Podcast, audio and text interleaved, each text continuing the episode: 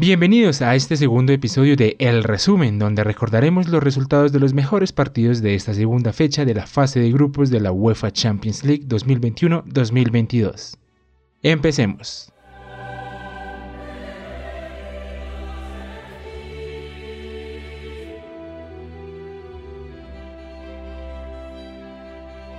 El primer partido de este resumen es el Milan 1 Atlético de Madrid 2. Este fue un partido que se jugó el martes 28 de septiembre a las 2 de la tarde en San Siro. Este fue un partido muy parejo. En el primer tiempo se vio un dominio claro del Milan y en el segundo tiempo un dominio del Atlético de Madrid, como ya es de costumbre en el equipo del Cholo. Sobre el minuto 16 hay una recuperación de Brahim Díaz, el español, sobre Geoffrey Kondogbia, que termina en un remate del español que retuvo fácilmente Oblak, Oblak que fue un gran salvador, literalmente el Atlético de Madrid le debe esta victoria no solo a Luis Suárez, sino también a Oblak, que con sus intervenciones logró mantener una paridad a lo largo del partido y ayudó a que el equipo del Cholo consiguiera estos tres puntos. Sobre el minuto 18, dos minutos después de la primera ocasión de Brahim Díaz, vuelve a aparecer Oblak como el salvador de los colchoneros ya que se inicia una jugada con una recuperación del canadiense británico Ficaro Tomori sobre Suárez que después le da el balón a Brahim, que se la pone como con la mano a Revich, que definió bajo y el arquero la sacó con el pie. Esa fue una de las jugadas más claras que tuvo el Milan para romper el marcador, pero que lastimosamente no se dio. Un minuto después llega el primer gol del Milan, fue el gol del portugués Rafael Leao, quien recibió en el área de Brahim Díaz y no perdonó al arquero Oblak, que esta vez pues no tuvo mucho por hacer. En el minuto 28 se da la expulsión de Frank por una falta sobre Llorente, un pisotón al pie del español, y esto hace que el Milan se quede con 10 por el resto del partido, lo cual le costó, fue un golpe muy duro para el equipo milanés jugar 10 contra 11. En el minuto 37 se da una chilena de Leao que se estrella en el travesaño, una, una lástima para el equipo milanés que hubiera celebrado el segundo gol. Y después ya en el segundo tiempo ya se empiezan a ver eh, varios acercamientos del Atlético de Madrid, varios tiros de, de, mediana y larga distancia de Suárez, de Condogbia, de Joao Félix, de Paul, de Correa y hasta incluso de Lemar pero estos balones pasaban demasiado cerca del arco de Milan, pero no lograban hacer daño en el equipo milanés. Sobre el minuto 83 llega el empate del Atlético de Madrid, un gol de un viejo conocido de Antoine Griezmann que remató dentro del área, casi desde el punto penal, luego de una asistencia de Renal Lodi.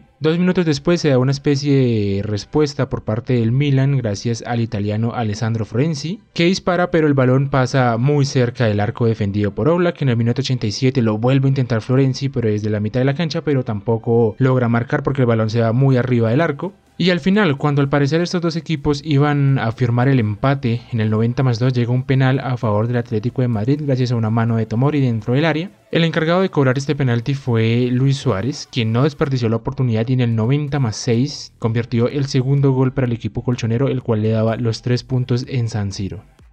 De esta forma, el Atlético de Madrid logra sumar tres puntos bastante importantes para ubicarse lo mejor posible en el grupo B. Recordemos que además de estar ubicados con el Milan, también se encuentran el Liverpool y el Porto. En este momento, el Atlético de Madrid es segundo con solo cuatro puntos. Recordemos que en la primera fecha, el Atlético de Madrid empató a cero con el Porto.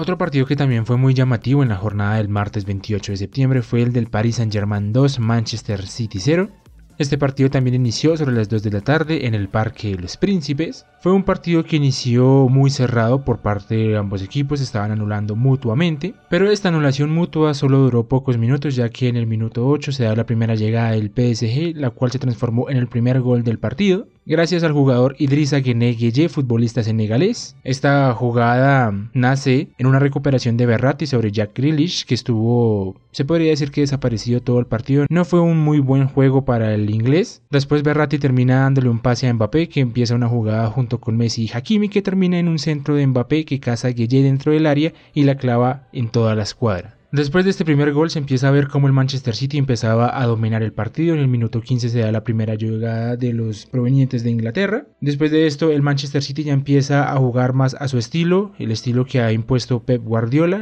que es el de las posiciones largas. Y sobre el minuto 25 se da una doble jugada que sorprendió a todo el mundo ya que eh, fue un doble pelotazo al travesaño. Empieza con un buen pase de Kevin De Bruyne al área que termina cabeceando Sterling y que pues lastimosamente termina en el palo y el rebote lo toma Bernardo Silva que también lo envía al palo. Esta es una jugada que a día de hoy no tiene una explicación del por qué sucedió y que si se hubiera convertido le hubiera cambiado la cara al partido. Después de ese doble pelotazo al travesaño, el Manchester City continuaba con ese asedio hacia el PSG que lo único que podía hacer era reaccionar con contras. Uno de los jugadores que realmente fue un dolor de cabeza para Pochettino y para el PSG fue Mares, ya que este estaba constantemente desbordando por la banda derecha y el PSG no encontraba la manera para poder frenarlo. Uno de los jugadores que estaba haciendo figura dentro del equipo parisino era Gigio Donnarumma, ya que este con sus constantes atajadas estaba manteniendo el cero en su arco, un cero que era bastante difícil de mantener ya que el City con su asedio estaba llegando muchísimas veces, pero la falta de puntería hacía que Gigio se engrandeciera en el arco y mantuviera el cero que a la final fue vital para el Paris Saint-Germain.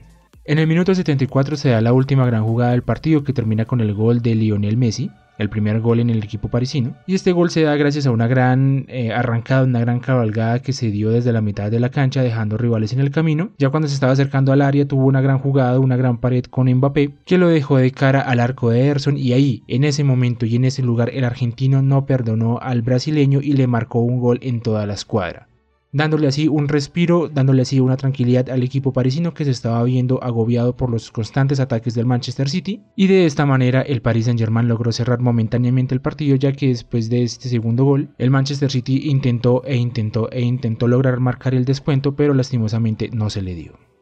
Luego de esta victoria el Paris Saint-Germain ante el Manchester City, el equipo parisino logra ubicarse en la primera posición del grupo A con 4 puntos, recordando que en la primera fecha empataron 1 a 1 con el club Brujas, que en estos momentos ocupa la segunda posición. La tercera posición la tiene el Manchester City y por último el RB Leipzig.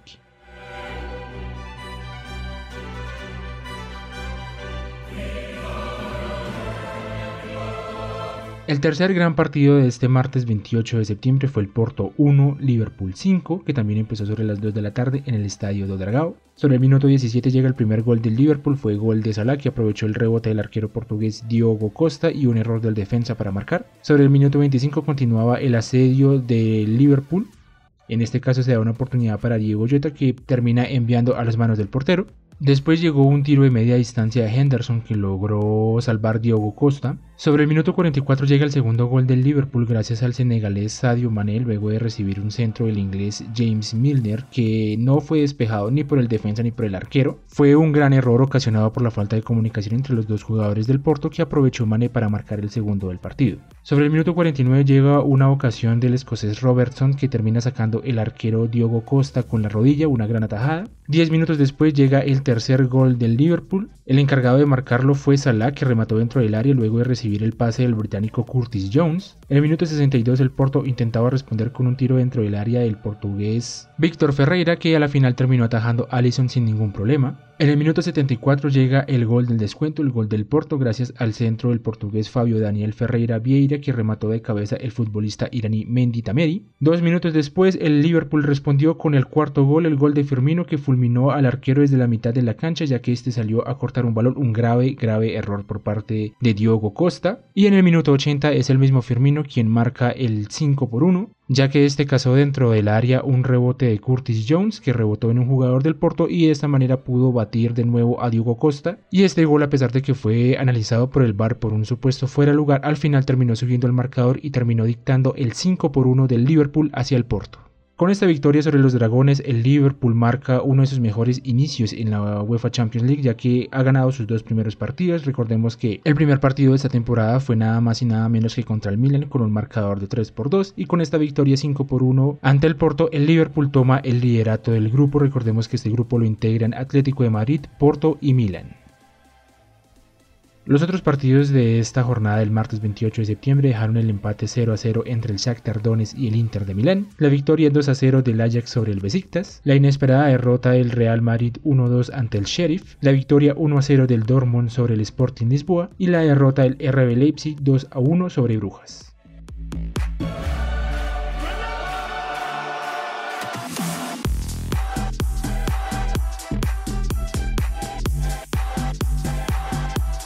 El miércoles 29 de septiembre también fue un día lleno de muy buenos partidos en esta segunda fecha de la UEFA Champions League. El primero de ellos fue el Juventus 1 Chelsea 0, que también empezó sobre las 2 de la tarde en el Juventus Stadium. En el minuto 6 empiezan a ver las primeras aproximaciones del Chelsea, ya que Marcos Alonso cobró un tiro de esquina que remató suavemente Lukaku de cabeza. Sobre el minuto 19, una mala entrega de Kovacic hace que Chiesa pueda recorrer la mitad de la cancha hacia el arco del Chelsea, generando así una muy buena oportunidad de gol para la Juventus que al final terminó desperdiciando, ya que la cruzó demasiado y no vio que en el segundo palo se aproximaba Federico Bernardeschi. Sobre el minuto 30 seguían las ocasiones de la Juventus, en este caso fue el francés Adrien Rabiot quien vio un balón por arriba del arco. Más adelante la Juventus contaría con un tiro libre de Federico Bernardeschi que atajó el portero senegalés Eduard Mendy fácilmente. Sobre el final del primer tiempo Marcos Alonso vuelve a poner un centro en el área de la Juventus que termina cabeceando a Thiago Silva, rebota en un defensa. Ese mismo rebote lo vuelve a capturar Thiago Silva que al intentar rematar este balón vuelve a rebotar en la defensa y se pierde una nueva oportunidad de gol para el Chelsea.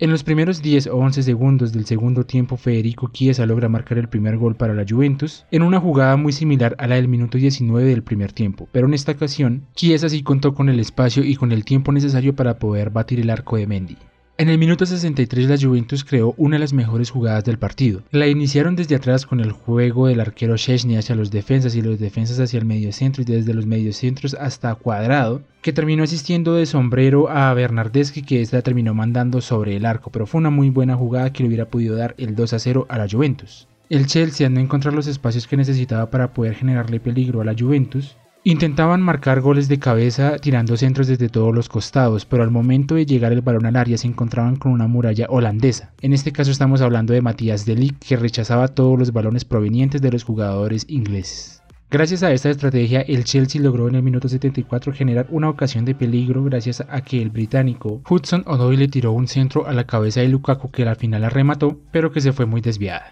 En el minuto 82 Lukaku tuvo lo que iba a ser el empate para el Chelsea, pero desafortunadamente envió el balón muy pegado al palo y no terminó en gol. En los últimos minutos del partido, el Chelsea continuaba con los centros al área, pero no se le daban. En el minuto 90 más 4, Kai Havertz logra conectar un cabezazo, pero se va muy por encima del arco.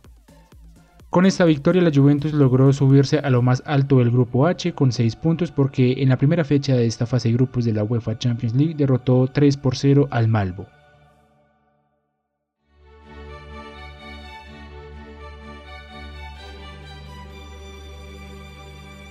Otro de los partidos más importantes de esta jornada del miércoles 29 de septiembre fue el Benfica 3, Barcelona 0. También fue un partido que inició a las 2 de la tarde en el estadio Daluz. El partido inició con una clara intención del Benfica ya que este no tenía ningún miedo de enfrentar al FC Barcelona. En el minuto 3 llega el primer gol del Benfica gracias a un pase del alemán Julian Weil al uruguayo Darwin Núñez que dejó en el camino a Eric García y quedó con todo el panorama para poder batir a Ter Stegen. En el minuto 4, el ucraniano Roman Yaremchuk generó un remate que controló fácilmente Ter Stegen. Sobre el minuto 11 llega una de las primeras jugadas para el FC Barcelona gracias a un centro de Sergio Roberto que termina desperdiciando en el área Frankie de Jong. En el inicio del segundo tiempo el Benfica salió con la misma intención del primero, la de llevarse el partido de inicio a fin. En el minuto 51 Darwin Núñez estrella un balón en el palo, algo similar a la jugada que se presentó en el partido Porto-Liverpool, pero en esta ocasión el balón no terminó dentro del arco sino que se estrelló en el palo y salió, gracias a una terrible salida de Ter Stegen que por poco y le da el segundo gol al Benfica. El Barcelona, al igual que el Chelsea en el partido ante la Juventus, intentaba marcar goles, pero en este caso eran de cabeza, ya que el Barcelona se centraba era en tirarle centros a la cabeza de Luke de Jong.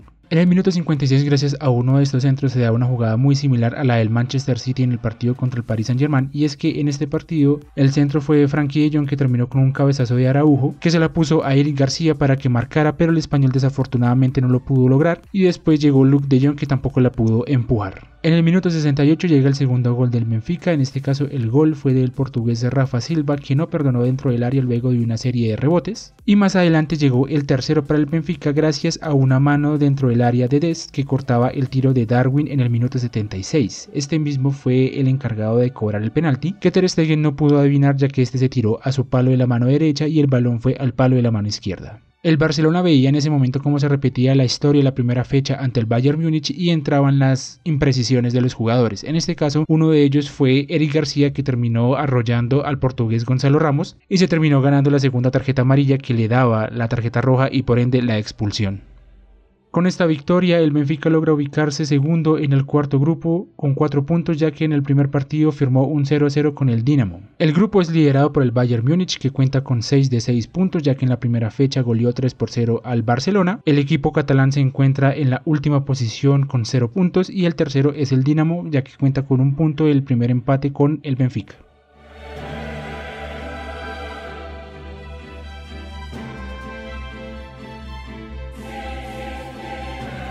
El último de los mejores partidos de esta fecha del miércoles 29 de septiembre fue el Manchester United 2, Villarreal 1. Recordemos que estos dos equipos habían encontrado no hace mucho en la final de la UEFA Europa League 2020-2021. Final que se terminó llevando el Villarreal en la tanda de penales. El partido, como todos los demás, empezó sobre las 2 de la tarde en Old Trafford en el minuto 2 empezaba el United a dominar el partido con una presión bastante alta sobre el equipo español. Sobre el minuto 9 se empiezan a ver las primeras intervenciones de Gea que fue fundamental para el triunfo 2-1 del Manchester United ya que le atajó el tiro al holandés Arnaud Danjuma en el minuto 16 se presentaba una jugada de bastante peligro dentro del área del Manchester United, ya que el jugador Danjuma era un dolor de cabeza para este equipo, y le tiró un centro a la cabeza a Paco Alcácer que terminó definiendo de la mejor manera, pero fue De Gea el que negó el gol del Villarreal. El equipo español intentaba conseguir esta primera anotación con tiros de media distancia por parte del español Alberto Moreno y de su compatriota Jeremy Pino. En el minuto 30 se da una de las jugadas con más peligro por parte del Villarreal, ya que el jugador Diego Dalot entregó mal un balón que terminó recuperando el francés francés Coupe, que terminó dándole un magnífico pase a Paco Alcácer, que tenía encima la marca de Rafael Barán y que este termina cometiendo un error que deja a Paco Alcácer mano a mano con David De Gea, pero desafortunadamente para el Villarreal esta jugada no termina en gol ya que Paco Alcácer la mandó fuera. En el minuto 52 llega el primer gol para el Villarreal, este fue gracias a un centro de Danjuma que termina dentro del área y que Paco Alcácer termina empujando sin ninguna complicación. En el minuto 59 llega el gol del empate para el Manchester United, este se dio gracias a que Bruno Fernández cobró un tiro libre que terminó siendo un pase para el brasileño Alex Telles que de volea marcó el que fue el gol del empate para el Manchester United. En el minuto 78 se da un centro del británico Greenwood hacia Cavani, ya que este quería que la rematara de cabeza, pero el uruguayo la desperdició completamente ya que la envió fuera, la envió muy pegada al palo, pero no entró. En el minuto 85 se da una jugada muy parecida a la que ocurrió entre el Manchester City y el PSG y entre el Barcelona y el Benfica, ya que el ecuatoriano del Villarreal Pervis Estupiñán probó de media distancia de Gea que terminó dando un rebote que a la final lo cazó el franco-senegalés Boulaye Dia, que remató incómodamente y a la final sacó de Gea desde el piso y el mismo día generó otra ocasión con el rebote dado por De Gea desde el piso, que en esta ocasión fue negado por Alex Telles desde el piso. Los últimos minutos del encuentro fueron para el Manchester United ya que en el 90 más 2 se dio un centro de Cristiano que remató el británico Jesse Lingard pero que atajó el arquero del Villarreal sin ningún problema. Y es en el minuto 90 más 4 cuando el brasileño Fred tira un centro a Cristiano que la baja de cabeza para Lingard que este mismo se la devuelve a Cristiano para que remate y marque lo que fue el 2 a 1 definitivo. De esta manera, el Manchester United logra sumar sus tres primeros puntos en esta fase de grupos de la UEFA Champions League 2021-2022. Recordemos que en la primera fecha perdió 2 a 1 ante Young Boys. Con estos tres puntos, el Manchester United logra ubicarse momentáneamente tercero, ya que el primero del grupo F es el Atalanta con 4 puntos, el segundo es el Young Boys con 3 puntos y el último es el Villarreal que empató en la primera fecha ante el Atalanta. Los demás partidos de esta jornada del miércoles 29 de septiembre dejaron la victoria 1-0 del Atalanta sobre Young Boys, la victoria 4-0 del Zenit versus el Malmo, el empate 1-1 entre el Wolfsburg y el Sevilla, la victoria 5-0 del Bayern Múnich ante el Dinamo Kiev y por último la victoria 2-1 del RB Salzburg ante el Lille. Y bueno, aquí termina el segundo episodio de El Resumen con lo mejor de los mejores partidos de esta segunda fecha de la fase de grupos de la UEFA Champions League 2021-2022. No se pierdan el episodio del próximo domingo con lo mejor del Gran Premio de Turquía de la Fórmula 1.